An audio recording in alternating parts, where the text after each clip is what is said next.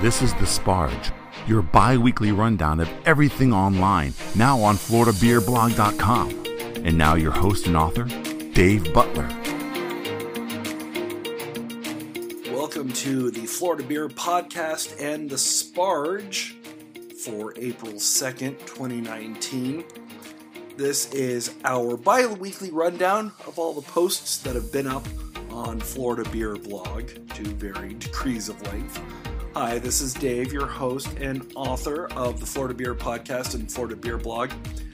And on today's Sparge, we're going to start off with a rundown of our recent five year anniversary of Florida Beer Blog. We'll then be reviewing The Passion of the Heights from Tampa's Florida Avenue Brewing Company. And we've got a sponsored post rundown of some awesome snacks that were delivered to us for the grand opening of Beat Culture Brewing. Thank you for tuning in and enjoy.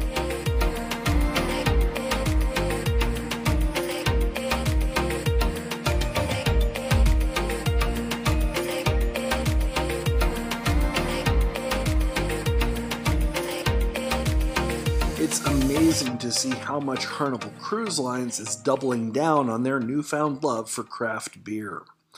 But it's an interesting story, and I will tell you the entire story as my beautiful wife and I lived it. Several weeks ago, I got another invitation from Carnival Cruise Lines to attend a press release on board one of their ships. This is not the first time that this has happened. The first time I accepted one of those invitations was when the Carnival Vista, their then newest ship, entered its home port of Miami for the first time.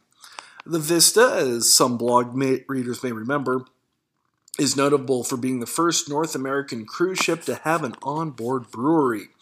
It's a beautiful glass and bronze system that brews just under three barrels a batch and is located in the Red Frog Pub, a Caribbean themed concept.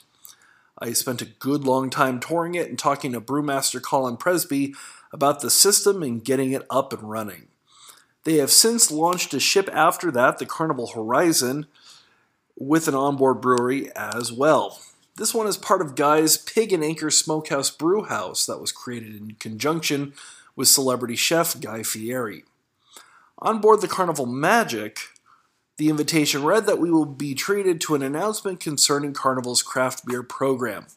And that was all it said. I had a couple of assumptions, but no hard facts to base either of them on. So we went, staying in downtown Miami for the night thanks to Carnival and getting up relatively early in the morning to head to the dock. We definitely did not need to head to the dock early as the Coast Guard decided to delay everyone for an hour and a half. But when the Coast Guard tells you to do something, you do it. There's really no room for negotiation. We were surrounded by lots of employees with shirts that said three cheers for our beers and matching lanyards all with the logos of three different and distinct styles of beer. Looking back on it, this should have been my first clue. Once on board and in Red Frog Pub, the concept premiered on the Magic just without the brewery. We were treated to trays and trays of some quite tasty appetizers. The grouper fingers and coconut shrimp were definite hits, and having some awesome hot sauces next to them really accentuated the whole deal. We were also being given samples of three very distinct beers. Coincidentally, the beers whose logos were all over the place on the shirts, the lanyards, and pins that were already attached to the lanyards we were given. Those beers were the stars of the show and were even represented by a nice beer stein ice sculpture in the back of the restaurant. Colin and I connected briefly, but not for too long since he had an announcement to go to with Edward Allen, Carnival's vice president of beverage operations. After a few minutes, and a slight giveaway by somebody from the cruise line, the announcement had been officially made.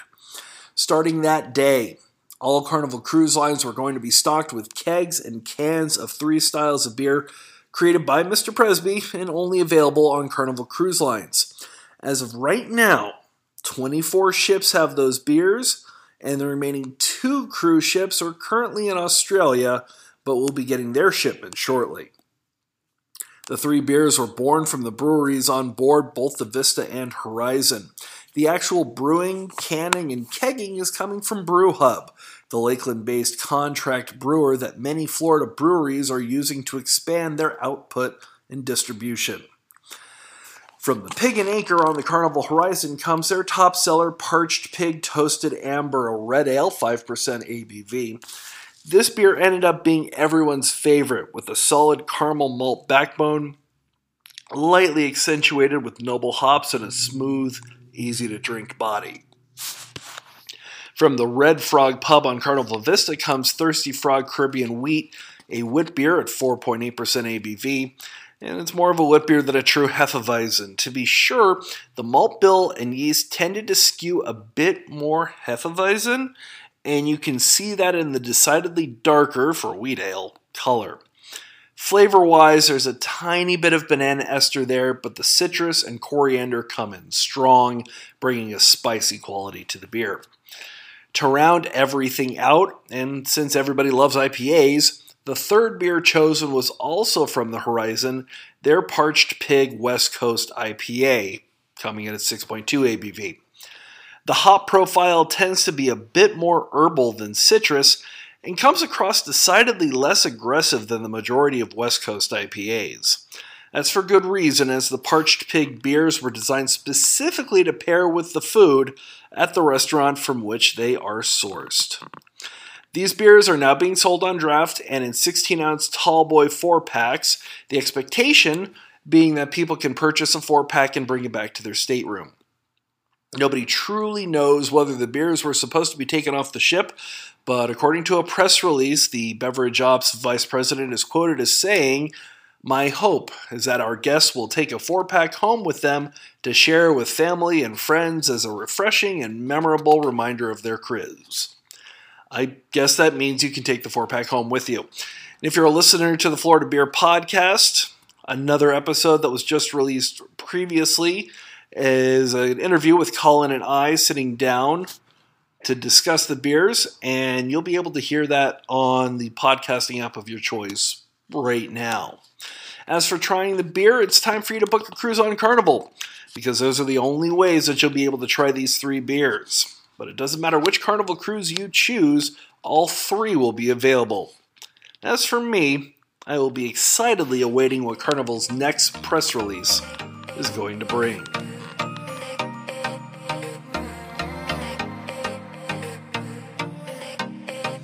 I'm not totally sure which expressway it is, especially since there's roughly 40,000 of them in Miami Dade County. But whichever one runs along the south side of Miami International Airport suddenly has an exit in what feels like the middle of nowhere that leads directly into a Days Inn. My wife and I were actually kind of impressed with this since what looks like the former restaurant for the hotel has now been turned into Miami Dade's newest brewery, Beat Culture. If you look inside, they've made excellent use of the space, and if you squint your eyes, you can still hear echoes of what the space used to be. There's a spacious floor for plenty of table space and an upstairs loft occupying the highest point of a very large downward sloping roof. The part of the space not underneath the loft has been walled off with giant picture windows housing what appears to be a 10 barrel brew system. It's a cozy space with plenty of games and slight touches of 1940s Art Deco that call to Miami's fascination with the style. There's a kitchen as well, providing a good array of standard American pub favorites. I find it interesting to note that they look like they're giving discounts to the employees of the hotel next door. It's kind of brilliant. Beat culture and how it fits in with Miami Dade County craft beer can act as a natural terminus for a brewery crawl, and there's no need to figure out how to get home to boot. Just grab a room at the Days Inn, which I'm sure can't be too expensive. When we were there, we had come in on the same day, but a few hours after the end of their grand opening festivities. You can see where there had been a ton of activity earlier. The large section of blocked off parking lot was home to several tents and some games, including a very large cornhole board that I would have been interested to see in action. All beers were, as you're about to see in the photos that are posted on FloridaBeerBlog.com, priced and served according to the event, which was $6 a glass and explains the plastic logoed cups. I went with my beautiful wife, friend of mine, and his wife. And between the four of us, we were able to knock out at least half of the very large selection of beers that were remaining on tap. A lot of these obviously were beers from Beat Culture themselves or collaborations with other breweries in the area. They also had a nice selection of beers from other breweries throughout the state, and I'll make sure to describe where each beer originated from, starting with Beat Culture's Vagabond, a Saison at 7.2% ABV. Described as a rustic Saison, this beer had a strong lemony aroma with a hazy golden color. The flavor has a nice tartness and strong undertones of grass, lemon, and slightly floral hops. A nice, slightly spiky mouthfeel gives way to a strong effervescence that does not let up. Beat Culture Clock Shadow is an imperial stout coming in at 8.5% ABV. And there's a strong, slightly boozy, and very deep aroma that comes off this beer. The flavor has a lot of strong coffee and dark cocoa characteristics that is heavily accentuated with an almost maraschino cherry sweetness. But the malt wins the day with this beer, coming in with a strong body that is enjoyable to chew through. Beat Culture Social Club is a New England IPA at 7.4% ABV. There's a big fruity explosion in this beer with a moderate reserve dankness lurking in the back the deep but expertly blended beer. Back home at Beat Culture, Streamline Lager is a Vienna lager, 5% ABV, and it's very true to one of my absolute favorite styles. It drinks incredibly smoothly with a slight, noble, floral hoppiness that comes through. Not necessarily chewy and sweet with this one, but it is quite refreshing and wonderful. From Odd Breed is past and future a Saison at 5% ABV and 18 IBU. The signature beer from Odd Breed is remarkably smooth and delightful reserve for what could have gone very funky very fast. The French oak does wonders here, mellowing out the aged Hallertauer and fresh, fresh Saaz hops, and imparting a slight vanilla undercurrent to a beer that still has some nice perky notes of spice and fruit to it. The imported Pilsner malt and domestic wheat, rye, and oats bring a velvety pillowness that is incredibly well done and very easily approachable. Calusa and Hidden Springs have rolling out. It's a stout at 12.8% ABV, and this is the pastry stout for people that like the classic Florida pastry stout. Smelling this beer, it's hard to get away from how delightfully sugary sweet this is going to be. The strong roasted aroma does not deter from that, neither are the notes of cinnamon or lactose. Drinking it, you get the coffee a little bit stronger, and there's a very strong biscuit style breadiness there, almost like it was soaked ladyfingers from a tiramisu. The cinnamon is nice and slightly spicy, adding to a very delicious, very chewy vent of a beer. Finally, we have Beat Culture's Air Quotes, a double IPA. It's 7.8% ABV. It's remarkably reserved. This is not a beer that has a face melting overload of hop character. There's a slight citrus and slight herbal tone to the hops, bringing in Simcoe, Wai-Iti, and experimental 09326. All of this is put on a bill with a light, unassuming malt. The hops are able to exist and to be harmonious with the rest of the beer without getting too overpowering. I'd been watching Beat Culture as it was getting close to opening for a couple months now, and I'm glad that I was able to get there right at the tail end of their opening festivities. Clearly, they have a lot of good things going for them and look to be cementing their place into the fabric of Miami Dade County beer culture. Plus, they've got a hotel attached to them, and there's not too many breweries that can say that.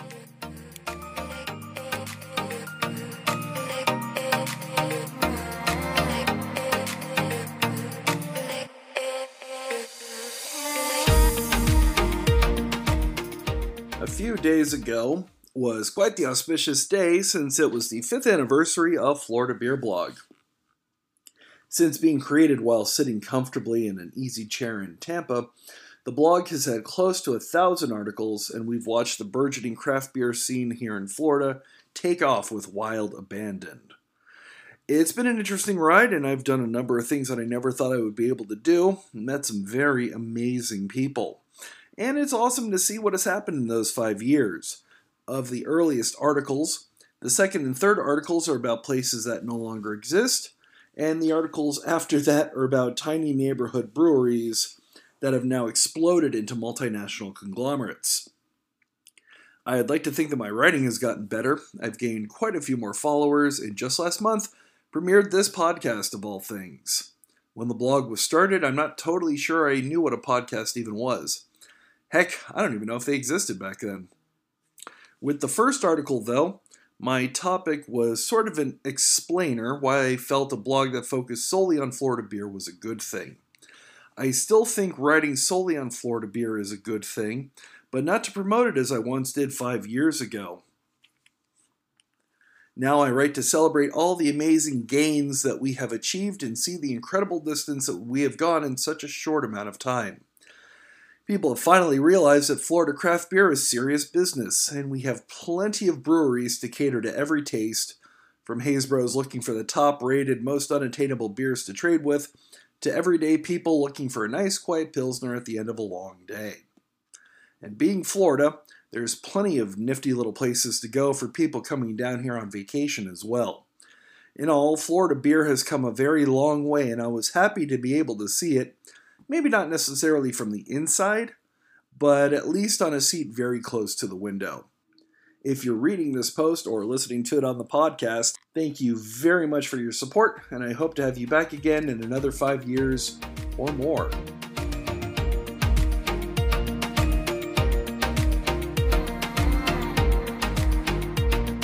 The first time I saw beers from Florida Avenue Brewing, I was on vacation in the Sarasota area with my wife. This was a long time ago, so it was the glass bottles with the really awesome old timey pirate ship logo they used to have.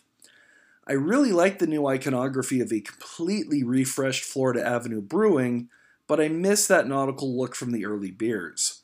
The new imagery is definitely more urban and harkens a lot more easily to their location with Tampa on, as you can tell, Florida Avenue. That location, created when they partnered with Brewbus Brewing, is located in Seminole Heights. This is an older section of Tampa, and I've heard some Tampa residents talk down about the area, but it seems to be the central hub of quite a vigorous revitalization. It's that region that I can assume is the namesake for their award winning beer, the Passion of the Heights, which is a wheat beer that comes in at 4.7% ABV. As slightly religious as the name almost feels, I do know that the passion part comes from a massive explosion of fruity flavors from cinnamon, hibiscus, lemon, orange, and rosehip. It's a lot going on in this beer, bringing in a very interesting pink hue when it's poured, and also giving it a nice tart zing with that interesting tropical flavor. The zing comes from the hibiscus, something I've been getting used to whenever I see the ingredients show up. It's a very smooth and easy to drink beer, light and zippy and refreshing with all of the additions along with a good dusting of Mandarina and Warrior hops. It's also being distributed statewide in cans and is remarkably easy to find. I actually found it, along with a ton of other Florida Avenue beers, at, of all places, Target. There is no need to drive all the way to Seminole Heights to get some, but there's a lot in the area anyways, so it may be worth it just to go. There's plenty to be passionate about. Promise the dad jokes end there.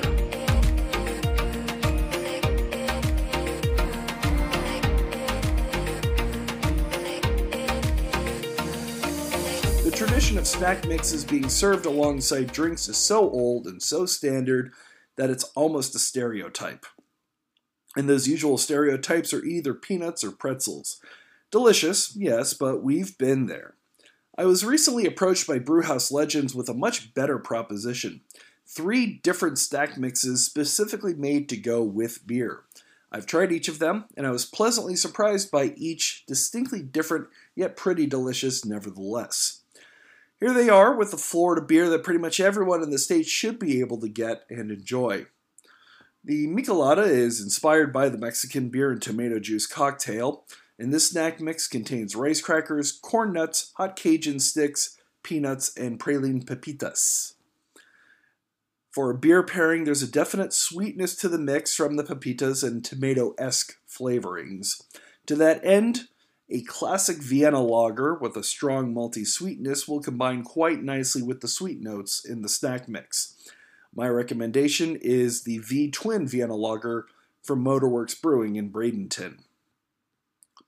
Hops and pepper, it might be the closest to traditional snack mix you're going to get, but with a great, almost vegetable flavor in the spices. Very tasty, and I can definitely eat a lot more of this one.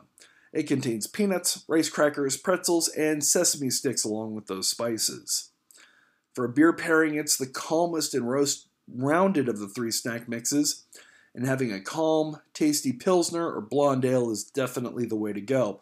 My recommendation being the Beach Blonde Ale from Three Daughters in St. Petersburg. Hop and Chili, I think everyone that tasted this mix loved this one the most. It has a great little sweetness to begin with, but then the heat comes on with a big blend of chili pepper crafted with peanuts, honey sesame chips, chickpeas, and corn nuts. It's a beer pairing IPA. Seriously, did you expect anything else with this heat?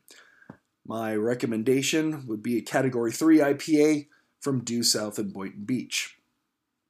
Now, these mixes can be found at ABC Fine Wine and Spirits. And since you're going there for craft beer anyways, you would do well to get some bags of this as well.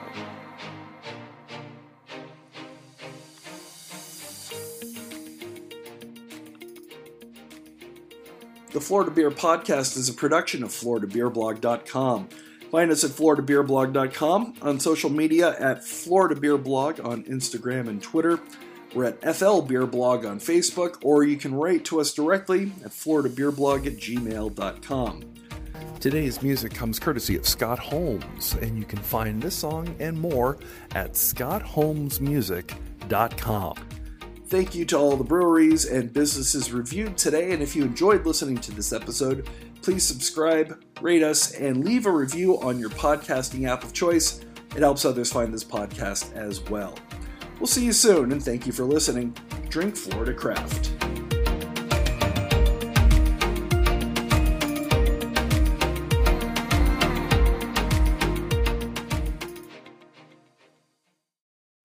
The podcast you just heard was made using Anchor. Ever thought about making your own podcast? Anchor makes it really easy for anyone to get started. It's a one stop shop for recording, hosting, and distributing podcasts. Best of all, it's 100% free. Sign up now at anchor.fm slash new. That's anchor.fm slash new to get started.